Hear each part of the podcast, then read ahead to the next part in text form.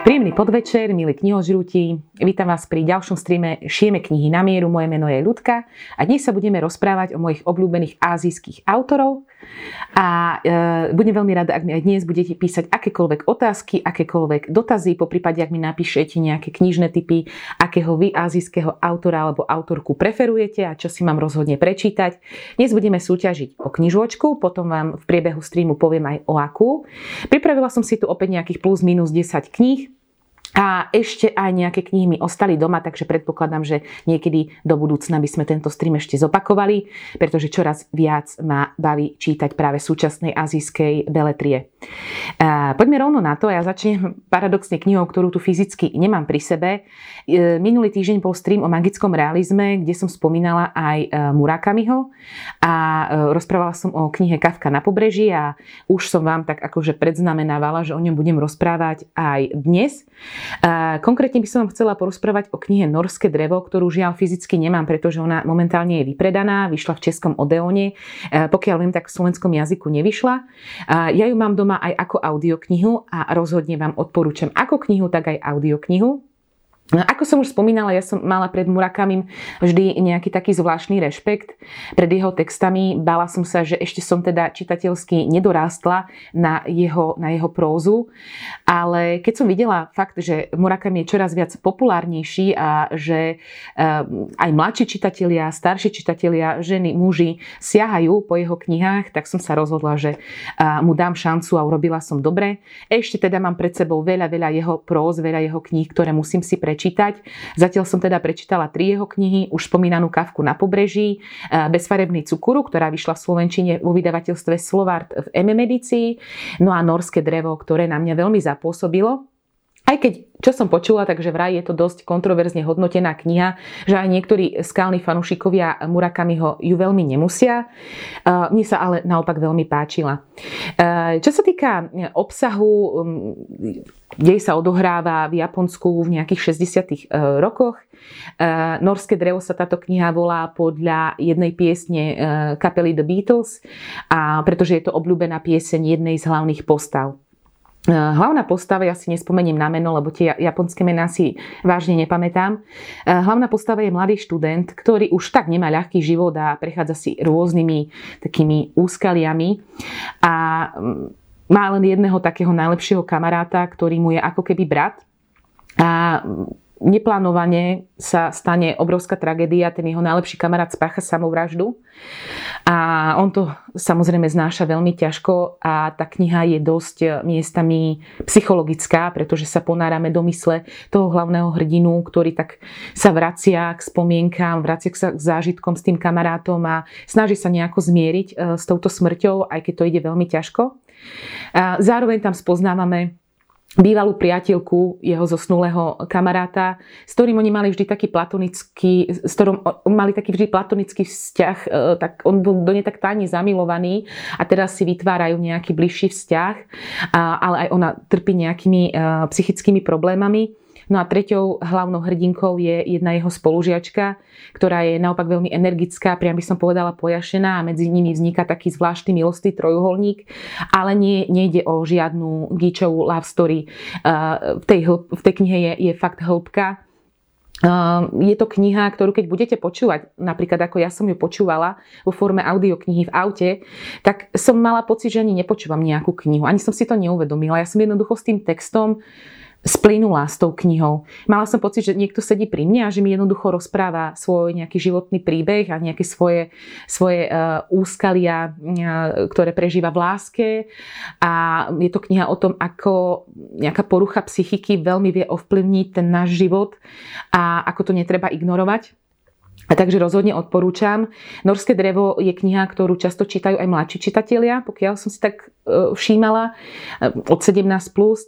Iba jedno malé upozornenie, ak by ste to chceli e, čítať vy a máte menej ako 18 rokov, alebo by ste to chceli odporúčať niekomu mladšiemu, tak pozor, je tam dosť veľa sexuálnych scén. Mne to síce nejako tam v tom texte nevadilo, ale, ale niektorí čitatelia to práve tejto knihe vyčítajú. Takže jeden, už dá sa povedať z mojich obľúbených japonských autorov je určite Murakami a rozhodne sa nebojte, čítajte. Je veľa jeho kníh dostupných v slovenskom jazyku. Už spomínanom vydavateľstve Slovár vychádzajú v MM edícii a ja sa chystám aj na, aj na iné jeho knihy. Aby sme v Japonsku ostali, a mám tu aj knihu, na ktorú ste sa ma veľa, veľakrát pýtali v súkromných správach, pretože ona vyšla pomerne nedávno a je to kniha, ktorá vyšla vo vydavateľstve Lindeni, kým vychladne káva od Toshikazu Kawaguchiho. Keď som videla, že táto kniha vychádza, prečítala som si anotáciu, okamžite ma zaujala. Je to totiž po knihách mám druhú takú slabosť a to je káva. A táto kniha je o kaviarni, v kaviarenskom prostredí sa odohráva. A keď ju čítate, tak tú kávu cítite a odporúčam, aby ste aj nejakú kávičku popíjali po čítaní tejto knihy. Blíži sa leto a toto je taký môj taký predletný tip na čítanie. Určite túto knihu odporúčam na dovolenky.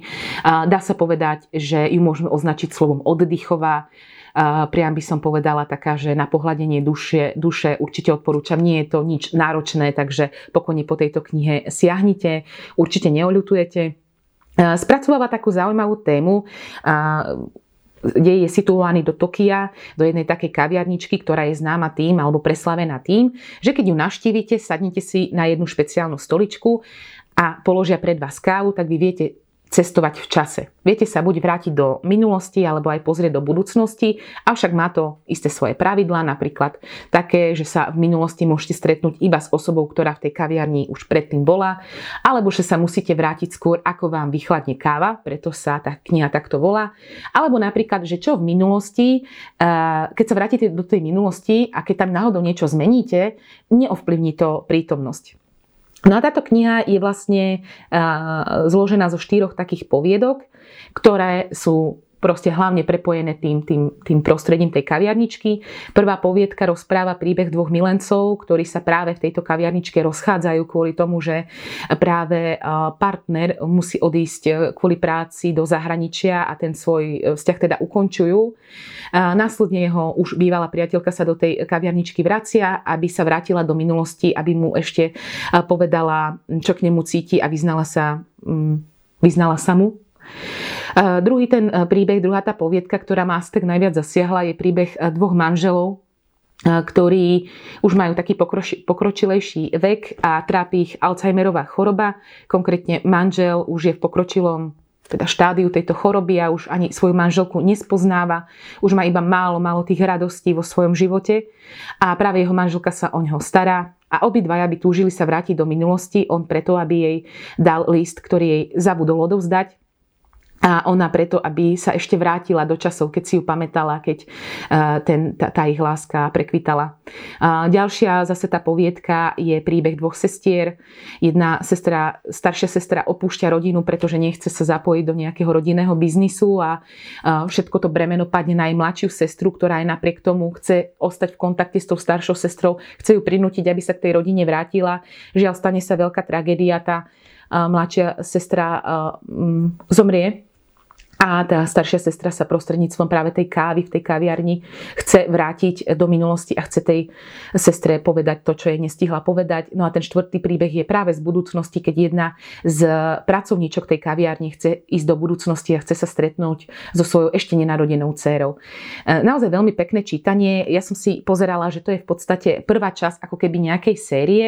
Druhá časť už vyšla v českom jazyku a e, verím, že vyjde aj v slovenčine a určite si ju prečítam. Takže a také veľmi príjemné, príjemné čítanie, ale e, určite aj s nejakým tým poučením. Takže od, určite odporúčam aj túto, túto knihu. No a ešte iba úplne v krátkosti, uh, viem, že mnohí z vás, ktorí sledujú tieto streamy, máte veľmi radi historické romány a ak hľadáte niečo fakt dobre kvalitné, uh, fakt dobrý kvalitný historický román z Japonska, uh, tak vám odporúčam knihy uh, autora uh, Shusaku Enda. Ja tu konkrétne mám dve, pretože oni tak nejako na seba nadvezujú. A to knihu Mlčanie alebo Mlčení a knihu Samuraj. Sú to knihy, historické romány, ktoré siahajú až do nejakého 17. storočia a sú veľmi zaujímavé. Mlčanie je zo 17. storočia a Samuraj ešte predchádza dejovo Mlčanie. Mlčanie bolo aj sfilmované, tuším, natočil ten film Martin Scorsese. Nevidela som ho, ale rozhodne sa aspoň pozrite na film, pretože je to veľmi zaujímavé. V týchto románoch sa stretáva práve tá japonská kultúra s európskou civilizáciou. Tu sú tie prvé strety, keď e, sa snažili Európania v Japonsku šíriť kresťanstvo a nedopadlo to úplne dobre. Takže ak ste milovníci dobrých, kvalitných japonských, e, japonských historických románov, tak určite sa pozrite na tieto knihy, určite to stojí za to. Z Japonska prejdeme do Číny. Ja som si schválne zase vybrala knihy, že snažila som sa, aby každá kniha bola tak trošku z inej azijskej krajiny. Samozrejme musí tu byť Čína a začnem asi knihou, ktorá ma neskutočne oslovila. Opäť, opäť patrí medzi asi to najlepšie, čo som zatiaľ prečítala v roku 2021. Je to kniha, ktorá teraz pred nedávnom vyšla v Českom Ikare v takom novom vydaní a volá sa Divoké labute a napísala ju Jung Changová a má takýto, takúto nádhernú obálku. Je to autobiografická kniha, nie je to teda písané vo forme beletrie, takže možno sa bude čítať trošku ťažšie, pretože je tam veľmi málo priamej reči, veľmi málo dialogov, ale je to kniha, ktorú by som odporúčala e, že ak by bol nejaký rebríček top 50 kníh, ktoré si určite musíte prečítať, tak, tých, tak tie divoké labute by som tam dala. Prečo? Preto, pretože mm, opäť je to kniha o silných ženských hrdinkách. Autorka tejto knihy spomína na svoju starú mamu, na svoju mamu a takisto vám tam rozpráva aj niečo zo svojho života. Autorka dodnes je veľká aktivistka a ona um, je akože dosť, dosť známa tým, že sa dosť kriticky vyjadruje práve k, politickému režimu, uh, ktorý, ktorý panoval v Číne v 20. storočí, hlavne teda uh, Mao, Mao Tse-tungovú vládu veľmi, veľmi kritizuje. Naj, dostaneme sa tam vlastne na začiatok 20. storočia, niekedy tuším rok 1908, tuším začíname takto, eh, kde nám eh, vlastne autorka eh, nás zoznamuje s, jeho, s jej starou mamou, ktorá bola predaná, jej otec ju predal ako konkubínu bola jednou z mnohých konkubín jedného takého bohatého generála, oveľa staršieho. A ako som vám rozprávala už pri knihe Tajný vejar, aj tuto sa dozviete, čo to z tej čínskej tradície tzv. viazania nožičiek a lámania prstov, aby mali tie maličké e, nožičky. Um, takže zoznamujem sa s, s jednou veľmi silnou uh, ženskou hrdinkou, ktorá aj keby mala nejakú snahu sa presadiť, tak tá pozícia tej ženy na začiatku toho 20. storočia v Číne bola naozaj veľmi, veľmi chabá a tie ženy jednoducho museli robiť to, čo sa od nich očakávalo a nemohli sa nejako prejaviť. Už vôbec nemohli vybrať manžela, ktorého chceli a tak ďalej.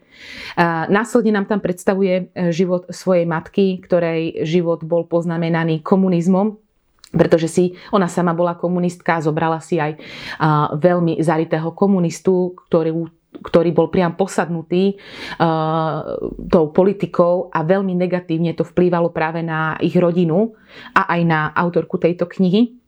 No a následne nám rozpráva o tom, ako, ako mladá teda z tej Číny utiekla a začala, začala nový život inde.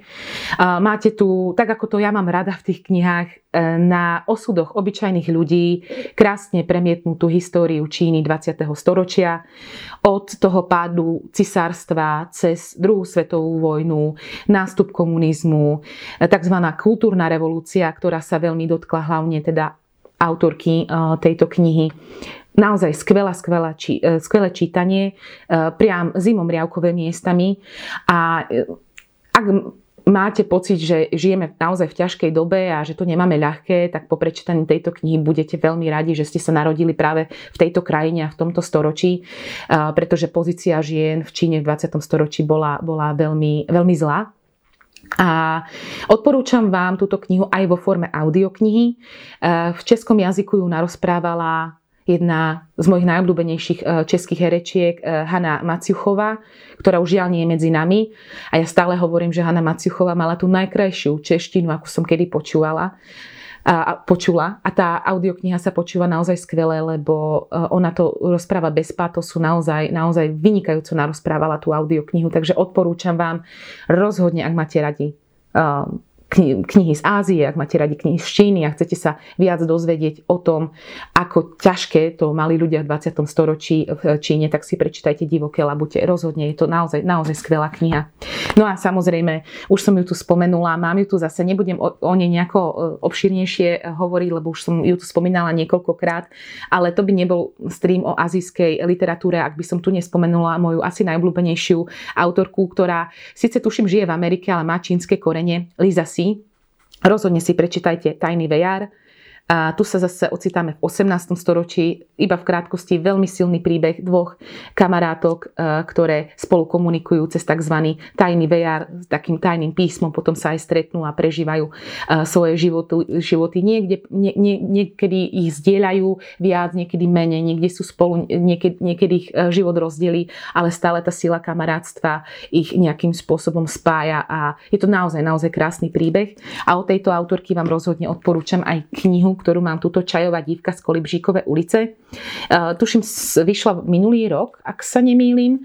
A uh, zase je to podobné ako Tajný VR. Tentokrát je uh, dej zasadený do juhozápadnej Číny, kde sa zoznamujeme s kmeňou tzv. ákov, ktorí sú, žijú v takom proste len v prírode, odrezaní od civilizácie, od, od, od inej od mm, Číny, proste oni tam mm, žijú bez výdobytkov nejakej mm, modernejšej civilizácie, žijú si tam bez elektriny, ale za to ich život je je príroda, je, sú tie tradície, sú tie rituály a hlavne pestovanie čaju. Ak som vám rozprávala, že pri knihe e, Kým vychladne káva musíte e, si dať dobrú kávu, tak pri tejto knihe si musíte dať dobrý čaj, pretože to sa vám bude priam žiadať. E, opäť odporúčam Veľmi skvelé čítanie, eh, ak vám teda nevadí čítať v českom jazyku. Eh, nielen, že sa opäť dozviete silné, eh, silný príbeh troch silných ženských hrdiniek, ale opäť aj čo to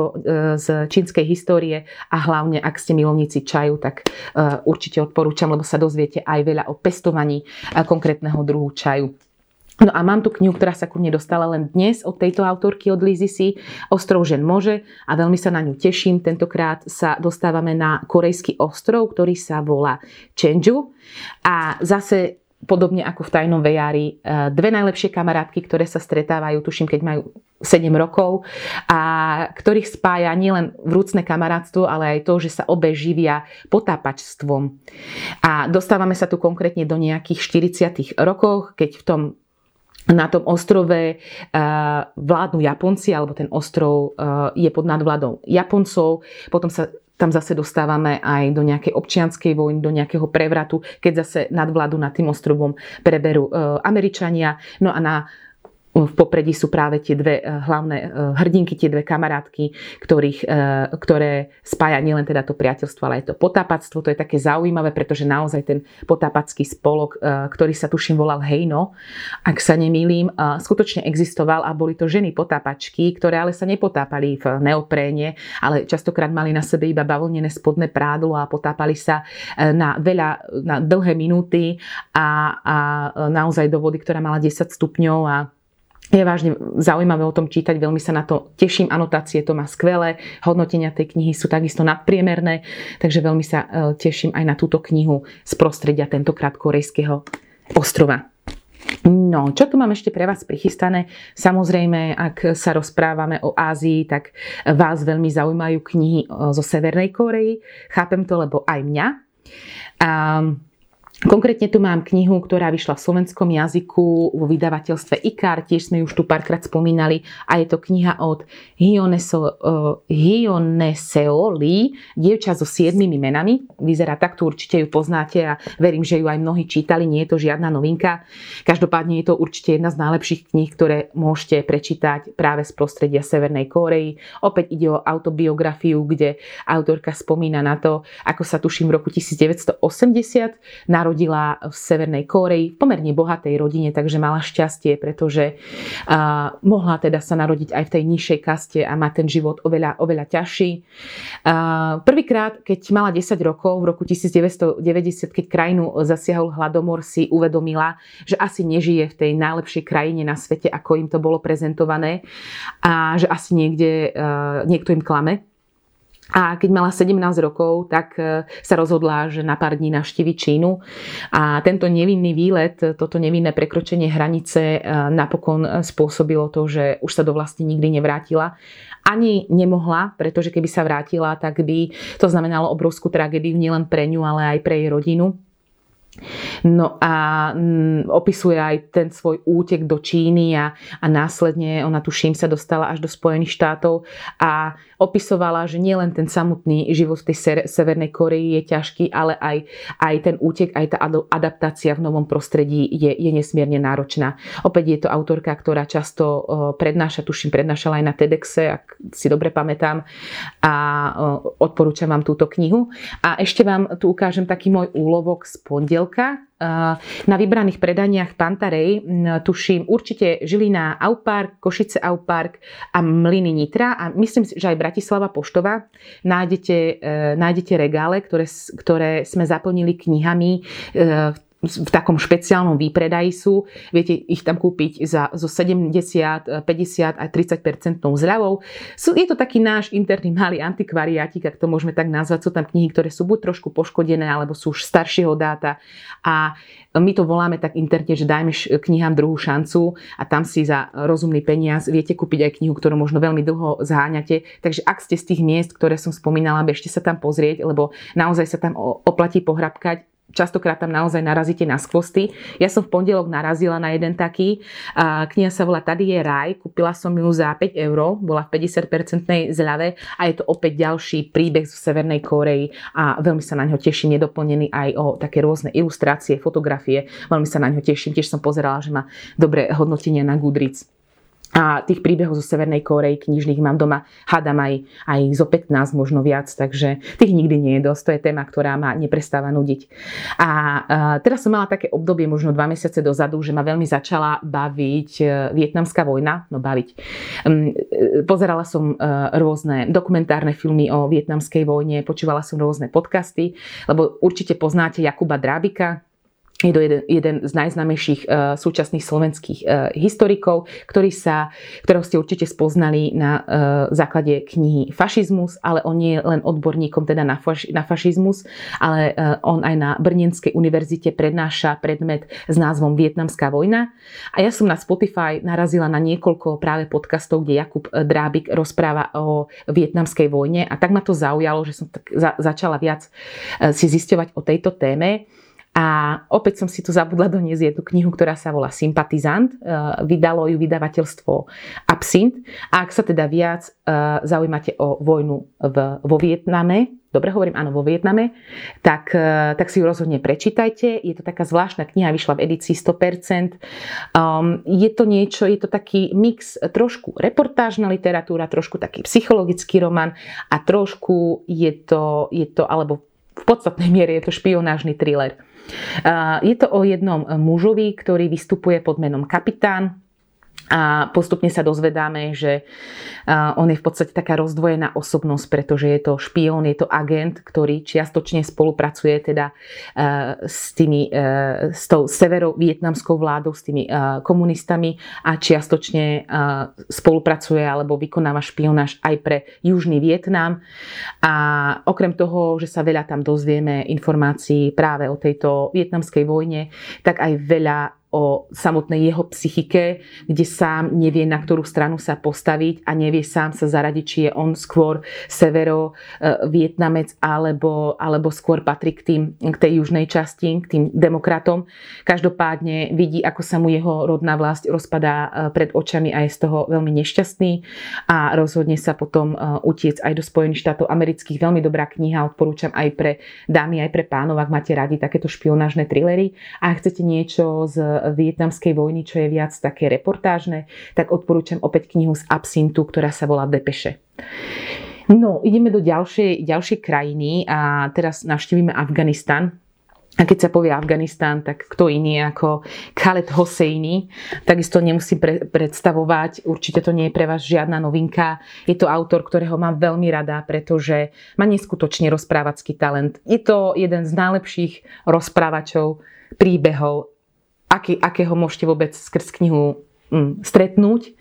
A milujem jeho knihu Majster Šarkanov, ale už som o nej rozprávala toto na streamoch, tak som schválne doniesla knihu Tisíc žiarivých slnk ktorá sa odohráva v Afganistane niekedy v 80 90 rokoch. V 80 rokoch práve v období, keď Afganistan bol okupovaný sovietskými vojskami a 90. roky e, práve keď e, v krajine vládol Taliban, je to e, príbeh hlavnej hrdinky Mariam, ktorá je z veľmi chudobných pomerov. Narodila sa bez, nepoznala teda najprv svojho otca, potom zistila, že je teda nemanželská, e, nemanželské dieťa a jej otec biologicky ju našťoval iba raz do týždňa e, bývali v takej, takej rozpadnutej chatrči so svojou matkou. No a práve ten jej biologický otec jej dohodne svadbu s oveľa starším a s veľmi zlým, zlým mužom, pri ktorom má veľmi, veľmi ťažký život. A žiaľ, nedarí sa jej ani otehotnieť a priniesť, e, priviesť na svet e, potomka. A tu do, na scénu prichádza druhá hlavná e, hrdinka, ktorá je naopak z veľmi dobrých pomerov, z milujúcej rodiny, avšak vojna ju tragicky zasiahne, pretože pri, pri bombardovaní zahynú jej rodičia. Ona náhle ostáva na svete sama a príjma ponuku na sobáš práve od tohto staršieho muža, ktorý už má jednu manželku, a to práve Mariam, tak nám vzniká taký zvláštny taký manželský trojuholník. Paradoxne Mariam si, rozmýšľam, ako sa volala. Ona, viem, že sa volala na, La, Leila, Laila. Mariam s Lailou si vytvoria také zvláštne puto, priam by som povedala, veľ, veľ, veľmi silné, Laila je veľmi skoro porodí dievčatko a oni sa rozhodnú, že nebudú ďalej proste tolerovať ten život, aký mali do, doteraz a že niečo sa s tým pokusia spraviť. Naozaj krásny, dojímavý príbeh. A veľmi rýchlo ho budete mať prečítaný, veľmi dlho ešte bude vo vás rezonovať a budete sa radi k nemu vráciať, tak ako aj k iným knihám uh, Khaleda Hosejnyho. Takže určite odporúčam uh, všetky, všetky knihy Hosejnyho. Z Afganistanu pôjdeme, pôjdeme do Indie. Z indických, keď sa povie India a indickí autory, tak mám veľmi rada autorku, ktorej si nikdy nepamätám krstné meno, ale ona má také krásne priezvisko, že Govda s dvojitým V. A ak niekedy na ňu v knihkupectve Pantarej natrafíte na jej knihy, tak rozhodne spozornite a prečítajte si. Hlavne odporúčam knihu Zlatý syn a knihu Tajná dcéra naozaj skvelé knihy z eh, Indie, z indického prostredia.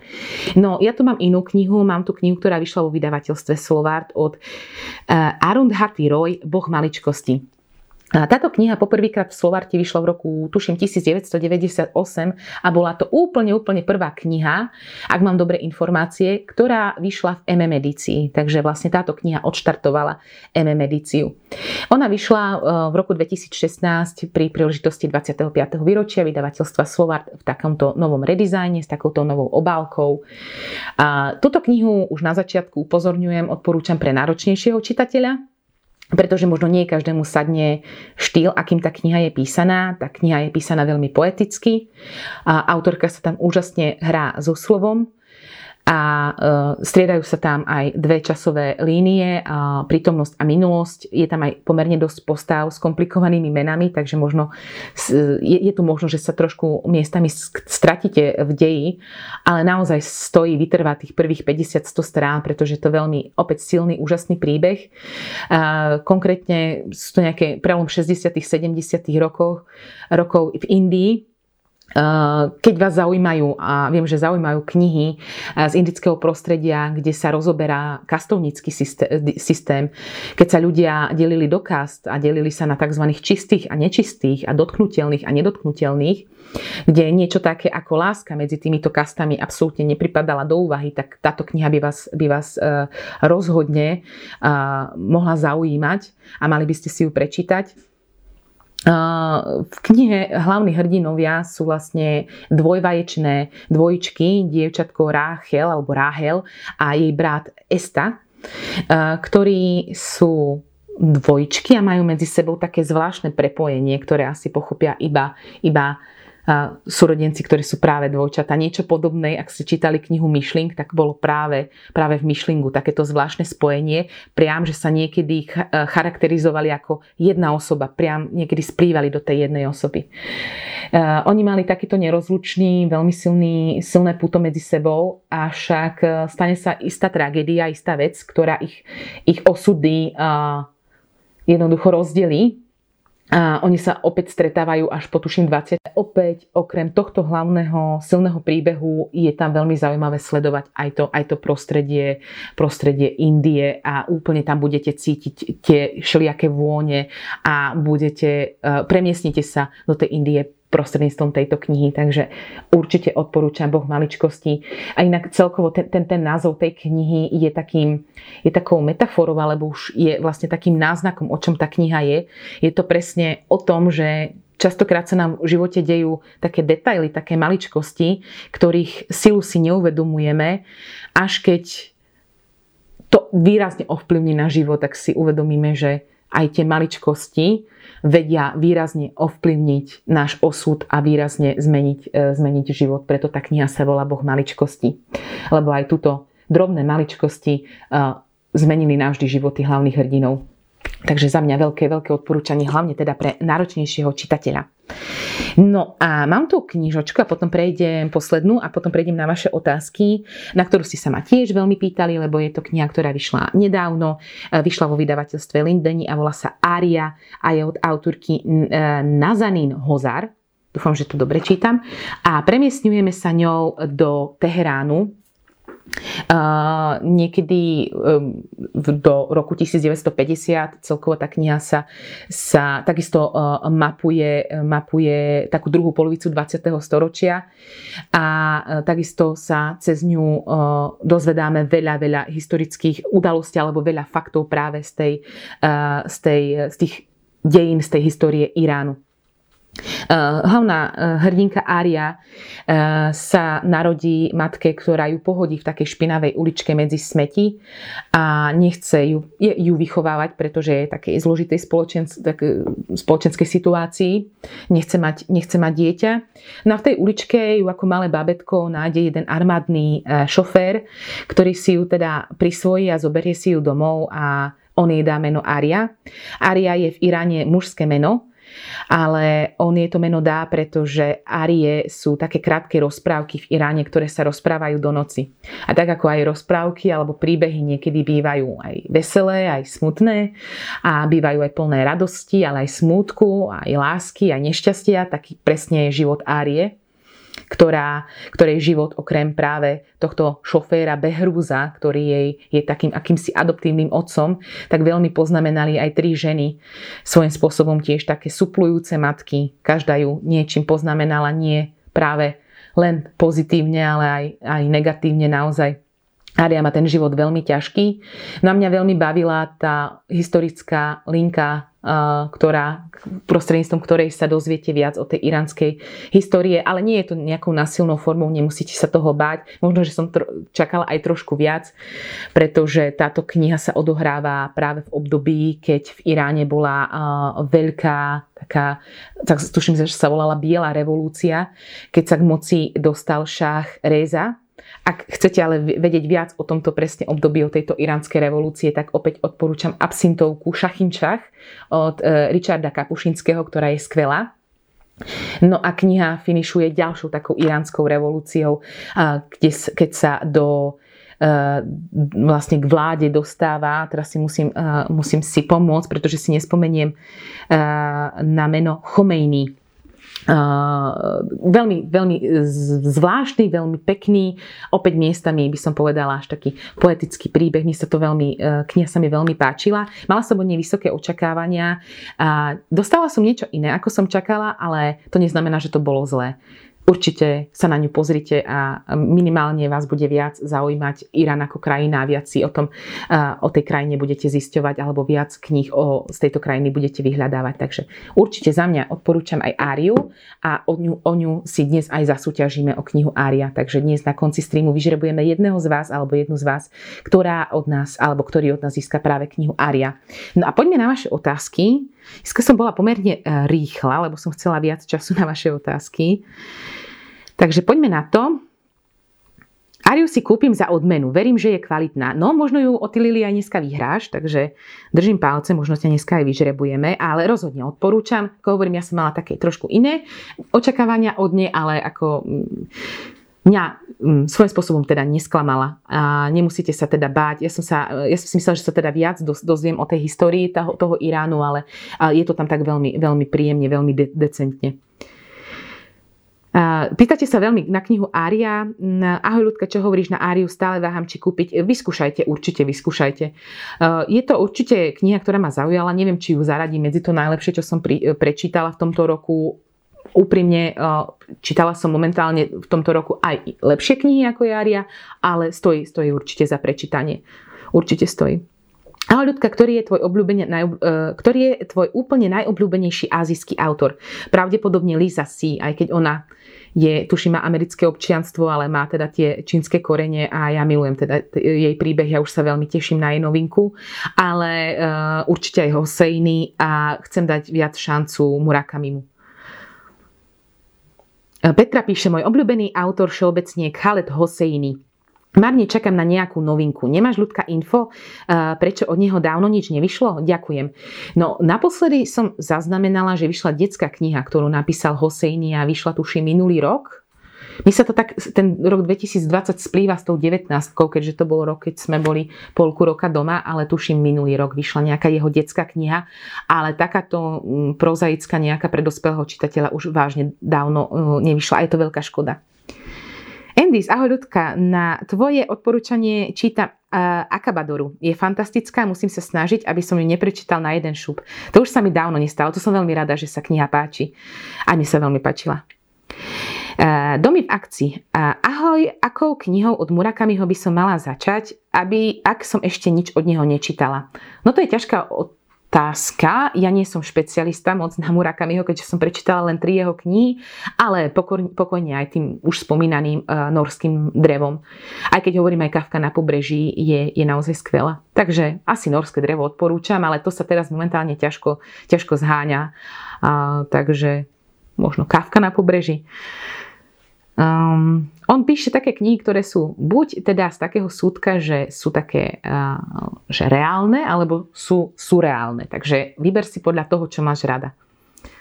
Uh, Norské drevo je taká práve tá realistická kniha a Kafka na pobreží je taká magický realizmus, by som povedala. Inak keď sme pri tom magickom realizme, to som zabudla povedať, pri knihe Boh maličkostí, táto kniha, niekde som čítala také prirovnanie a úplne mm, tú knihu to vystihlo, že je to taký magický realizmus bez tej mágie. Úplne takto je písaná, tak, tak zvláštnym, takým zvláštnym štýlom, že uh, podobne ako napríklad Marquez píše, alebo minulý týždeň už toľkokrát spomínaná Izabel Allende. Takže ak máte radi Markéza a Izabel Allende, tak Boh maličkosti by sa vám mal páčiť. Mm. Ahoj ľudka, máš nejaký typ aj uh, na knihu so silným ženským príbehom z prostredia Ázie? No ja som, ja mám veľmi rada silné ženské príbehy aj z Ázie. Určite Divoké labute odporúčam knihu, ktorá asi tak najviac na mňa zapôsobila za posledné obdobie práve z azijského prostredia. Uh, nechcem to tak prirovnávať, nemám to veľmi rada, ale takéto silné pocity som už dlho pri knihe nemala, pretože ja normálne som cítila, že autorka proste potrebovala sa vypísať z, akejsi, z akéhosi hnevu, z akéhosi mm, nejakého nejakých vecí, ktoré nemala sama v sebe nejako vysporiadané. Proste napísala to naozaj miestami až chladnokrvne a budete mať z toho zimomriavky niektoré miesta. A som musela zatvoriť knihu a predýchavať, lebo dozviete sa tam aj veci z histórie e, čínskej, ktoré som absolútne netušila a boli také, že naozaj hrozné. A takisto silné ženské hrdinky, ak hľadáte, tak rozhodne opäť Lisa C. Buď Tajný vejar, alebo to je, ten je v Slovenčine, alebo Čajová divka z Kolibžikové ulice, alebo Ostrov žen môže. To sú nádherné, nádherné príbehy o silných ženských hrdinkách. Mm, z každého streamu čítam aspoň jednu knihu a stále wow. Dočítaný Trevor Noah, rozčítaný Slávik a poteraz a po terajšom asi siahnem po norskom dreve. Ďakujem. Ja takisto ďakujem. Pre mňa toto je najväčšia odmena, že, že čítate knihy, ktoré vám odporúčam. A ešte väčšie je samozrejme, keď sa vám aj páčia. Ale vôbec sa neurazím, keď, keď mi aj poviete, že ste si prečítali na moje odporúčanie nejakú knihu a že sa vám nepáčila. Vôbec mi to nevadí, pretože 100 ľudí to chutí a je to prirodzené.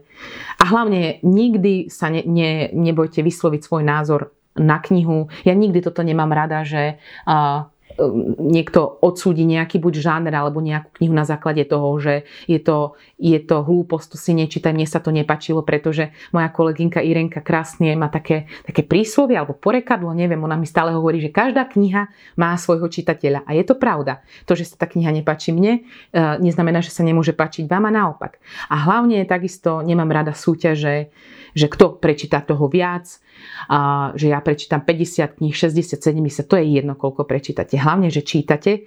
A, a ďalšia, ďalšia vec je, že čítate to, čo vás baví. Pokiaľ vám tá klasika nesadne a s ňou nejako bojujete, bojujete na silu, na si to nečítajte. Ak máte radi erotické romány, čítajte erotické romány. Ak máte radi klasiku, čítajte klasiku. Hlavne presne nemám rada ani to, keď niekto silomocou presadzuje ten svoj žáner, alebo ja čítam iba klasiku, ostatné knihy sú brak. To by som v živote nepovedala, pretože to, to tak nie je. Literatúra nám má priniesť radosť a nie nejaký stres alebo nejaké súťaženie. Uh, Braňo Miliška, kým vychladne káva je super. Dúfam, že vydavateľstvo vydá aj druhý diel a ja dúfam. Videla som, že v češtine teda už vyšiel. Uh, tiež má takú podobnú obálku, aj vlastne taká uh, podobný názov a už som na ňu tak pokúkovala, ale asi si počkam na to, na to slovenské vydanie. Lenočka moja krásna mi píše, nebola som si istá tou knižkou, kým vychladne káva, ale už neváham. No tak nech sa páči Lenka. Dúfam, že tentokrát sa ti trafím do vkusu, pretože včera sme sa presne rozprávali, sme sa stretli osobne, že si Lenka prečítala presne ten prípad, že si prečítala knihu na moje odporúčanie a nepačila sa, ale to je normálne, to je, to je absolútne v poriadku. Eh, Marika Ramara, prajem všetkým krásny deň, veľmi ma zaujíma kniha Aria, čítala som dobré recenzie. Eh, recenzie sú aj také, aj také, keď som pozerala aj na Goodreads, aj u nás, ako, um, ako to hodnotia čitatelia, rozhodne dajte tej knihe šancu. Je málo kníh z iránskeho prostredia uh, v slovenskom jazyku, takže rozhodne poďte do toho. A kniha je písaná veľmi takým dobrým štýlom. Dobre sa číta, ľahko sa číta, nie je to len, že pre náročného čitateľa. A Margaret Atwood ju prirovnáva, že to je doktor Živago Iránu. Takže uh, myslím, že to celkom vystihuje. Ahoj, teším sa z nového livestreamu, sú veľmi príjemné. Ďakujem veľmi pekne, ďakujem. Uh, čítala si pamäte gejše? Roky mi stojí na poličke a ešte som sa k nej nedostala. Sú to už dlhé, tu je to už veľmi, veľmi dávno, keď som ju čítala prvýkrát. Uh, mám ju doma v Pantare edícii, keď sme ju vydali. A túžim aj dneska, keď som si chystala knihy na tento stream, som na ňu pozerala, že musím sa k nej vrátiť. Ale schválne som ju tu nezaraďovala, lebo som tu chcela čisto iba azijských autorov. A ona síce je teda akože z azijského prostredia, ale tuším ju napísal Američan, ak sa nemýlim. Ale možno si ju teda ešte raz prečítam, urobím rereading a rozhodne musíme si urobiť stream ešte Azijská literatúra 2, pretože naozaj toho mám ešte dosť veľa, hlavne aj čo sa týka tej Severnej Korei a tak ďalej, ale nechcela som, chcela som tu mať také dneska pestrejšie, že z každej krajiny aspoň jedna kniha. Becky Ritzbuk, ahoj, pekný večer prajem. Neplánuje Pantare nejaké zľavy na recenzované knižky? Moja peňaženka sa pýta, no niečo pre vás chystáme. Máme niečo roz, rozdiskutované, inak od 1.7. vás čaká veľký knižný výpredaj v knihkupectvách Pantarej, takže už sa môžete tešiť. Zase naše peňaženky zaplačú, náš, nás knihožrutov. Ako som už spomínala, na vybraných predaniach Košice Aupark, Žilina Aupark, Nitra Mliny a tuším aj Bratislava Poštová, to priznám sa, nie som si úplne istá, nájdete špeciálne, e, špeciálny dlhotrvajúci výpredaj práve nejakých posledných kusov alebo poškodených kníh, kde naozaj, ak radi lovíte v antikvariátoch, poďte sa tam pozrieť. No, čaká nás veľký knižný výpredaj a my niečo chystáme aj s týmito knižnými streamami pre vás pravidelných sledujúcich, že by ste mali nejaký unikátny, možno špecifický kód so zľavičkou. Ak máte o to záujem, chceme pre vás pripraviť nejaké to prekvapko. Zuzu Buglover, z prostredia ktorej azijskej krajiny čítaš knihy najradšej, prípadne ktoré ťa najviac lákajú? Asi Čína mám najradšej, ale e, v poslednej dobe ma veľmi začala baviť India. A viac by som chcela ešte čítať o Japonsku. A Severnú Koreu, ako som povedala, tak mám načítaného toho naozaj dosť z prostredia Severnej Korei, ale chcela by som toho viac čítať z prostredia Južnej Korei. Ja som prečítala iba jednu jedinú knihu z prostredia Južnej Korei a bola to česká Odeonka, volala sa, tuším, e, e, Kde kvete kde kvete tráva a bol to veľmi akože dobrý, dobrý príbeh, zaujímavý. Opäť uh, o histórii Južnej Korei, o ktorej som nevedela teda vôbec nič, že tam bola nejaká občianská vojna, že tam boli nejaké nepokoja dosť krvavé. Tak zvláštne napísaná kniha a chcela by som teda viac z Južnej Korei ešte načítať. Stream je veľmi zaujímavý a určite si nejakú knihu z dnešného streamu kúpim. No budem veľmi rada a ešte radšej, keď si ju teda kúpiš u nás, Pantarej. Pekný podvečer, Ľudka, a zdravím všetkých milovníkov kníh. Milujem tieto vysielania a Ľudka, v tvojom podaní by som počúvala aj zbierku daňových zákonov. Ďakujem veľmi pekne. Pouvažujem nad tým. Vladka Huláková. Ahoj ľudka, ktorá z dnešných nabízených kníh čtenáže po, po přečtení posadí na zadek? Mám tento pocit hrozne ráda, ale zatím som narazila na veľmi málo takových kníh. Úprimne opäť divoké labute ma naozaj nie že raz, ale niekoľkokrát teda posadili a čítala som miestami s otvorenými ústami. Naozaj je to skvelá kniha. A Vladka, budeš e, pravdepodobne teda z Česka, takže rozhodne ti odporúčam audioknihu, pretože tá audiokniha je úžasná. Od Hany, e, narozprávaná Hanou Maciuchovou. Čítaš aj klasickú azijskú literatúru? No neviem, či sa e, e, Shusaku Endo dá považovať za klasickú azijskú literatúru. Možno aj áno, ťažko povedať, tak v tomto prípade asi áno, ale chcela by som viac e, tých historických románov prečítať. Už Murakami už sa po, po, po, pomaly považuje za klasika, ako, ale skôr súčasných azijských autorov čítam. Je príbeh tisíc žiarivých slnk podľa skutočných udalostí? Lenka sa pýta a vie, že neviem. Myslím, že, že, že nie. Myslím, že nie. Iveta Moravčíková, škoda, že tie výpredaje, teda zlacnené knihy, nie sú v Laugariciu v Trenčine. No zatiaľ nie sú, ale čo nie môže byť, každopádne od 1.7. bude veľký knižný výpredaj a bude aj v Laugariciu v Trenčine. Lenkine knihy Boh maličkosti je skvelá kniha. Čítala si aj druhú knihu tejto autorky Vláda blaženosti? Ak áno, tak odporúčaš? Nečítala, priznám sa, trošku ma odradili také horšie hodnotenia uh, tej knihy, ale no, snad niekedy. Ja v tom mojom výžliste uh, mám toľko kníh, že ja musím ešte žiť ďalšie tri životy, aby som to všetko stíhala uh, dočítať. Bea sa pýta, ľudka, namotala si ma na Lizu Si, ktorú je knihu by si mi doporučila na začiatok? Lizu Si a si musíte prečítať všetci povinne. A, tajný VR, určite. Ako dobrá je aj uh, čajová dívka z Kolibžikové ulice. Uh, ostrov som teda ešte zatiaľ, ostrov žen, môže som zatiaľ ešte teda nečítala, ale dnes mi ju kolega priniesol. Ale ako tajný VR je kniha, ktorá je medzi desiatimi mojimi najobľúbenejšími knihami. Uh, je to kniha, ktorá má pri ktorej som plakala nespočetne krát na ktorú spomínam. Mal, prečítala som to už naozaj dosť, ale pri málo ktorej knihe stále keď na ňu pozriem, tak stále mám tie emócie, tie pocity, ktoré som mala pri tom prvom prečítaní. Fakt to bola tak nádherná kniha. A opäť som sa k nej dostala vďaka Pante a vďaka mojej kolegynke, ktorá mi ju odporúčala. Dievča ponorené v knihách. Ahoj, doporučila by si mi prosím nejakú... Aha, mi zmizla. Som si to vypla, takže ešte raz. No. Uh, doporučila by si mi prosím nejakú Young Adult alebo New Adult knihu, kľudne môže byť aj v češtine. No ja teraz čítam uh, knihu v tejto rodine uh, Kopte hlbšie a zatiaľ sa mi veľmi páči. A ešte mi chýba asi nejakých 60 strán, ale už teraz ju môžem určite odporučiť. Pozerám, že či ešte mi prišli nejaké otázočky. O týždeň v tento čas budeme mať stream, ak sa všetko podarí a bude všetko dobré a nič nám do toho nepríde. Bude stream o non-fiction literatúre, takže si trošku oddychneme od beletrie. Už sa veľmi na to teším. No a asi poďme rovno vyžrebovať víťaza alebo víťazku knihy Ária. A je to víťaz dnes, je to Braňo Meliška alebo Meliska a Braňovi posielame teda Áriu. Ja vám chcem veľmi pekne poďakovať opäť, že ste si dnešný stream zapli. Ďakujem vám veľmi pekne za pozornosť. Sľubujem, že ešte jeden stream o azijskej literatúre určite bude, dovtedy si ešte čo to načítam, možno aj tú azijskú klasiku a o týždeň sa vidíme na streame o non-fiction literatúre. Ďakujem vám veľmi pekne za pozornosť a pekný večer prajem.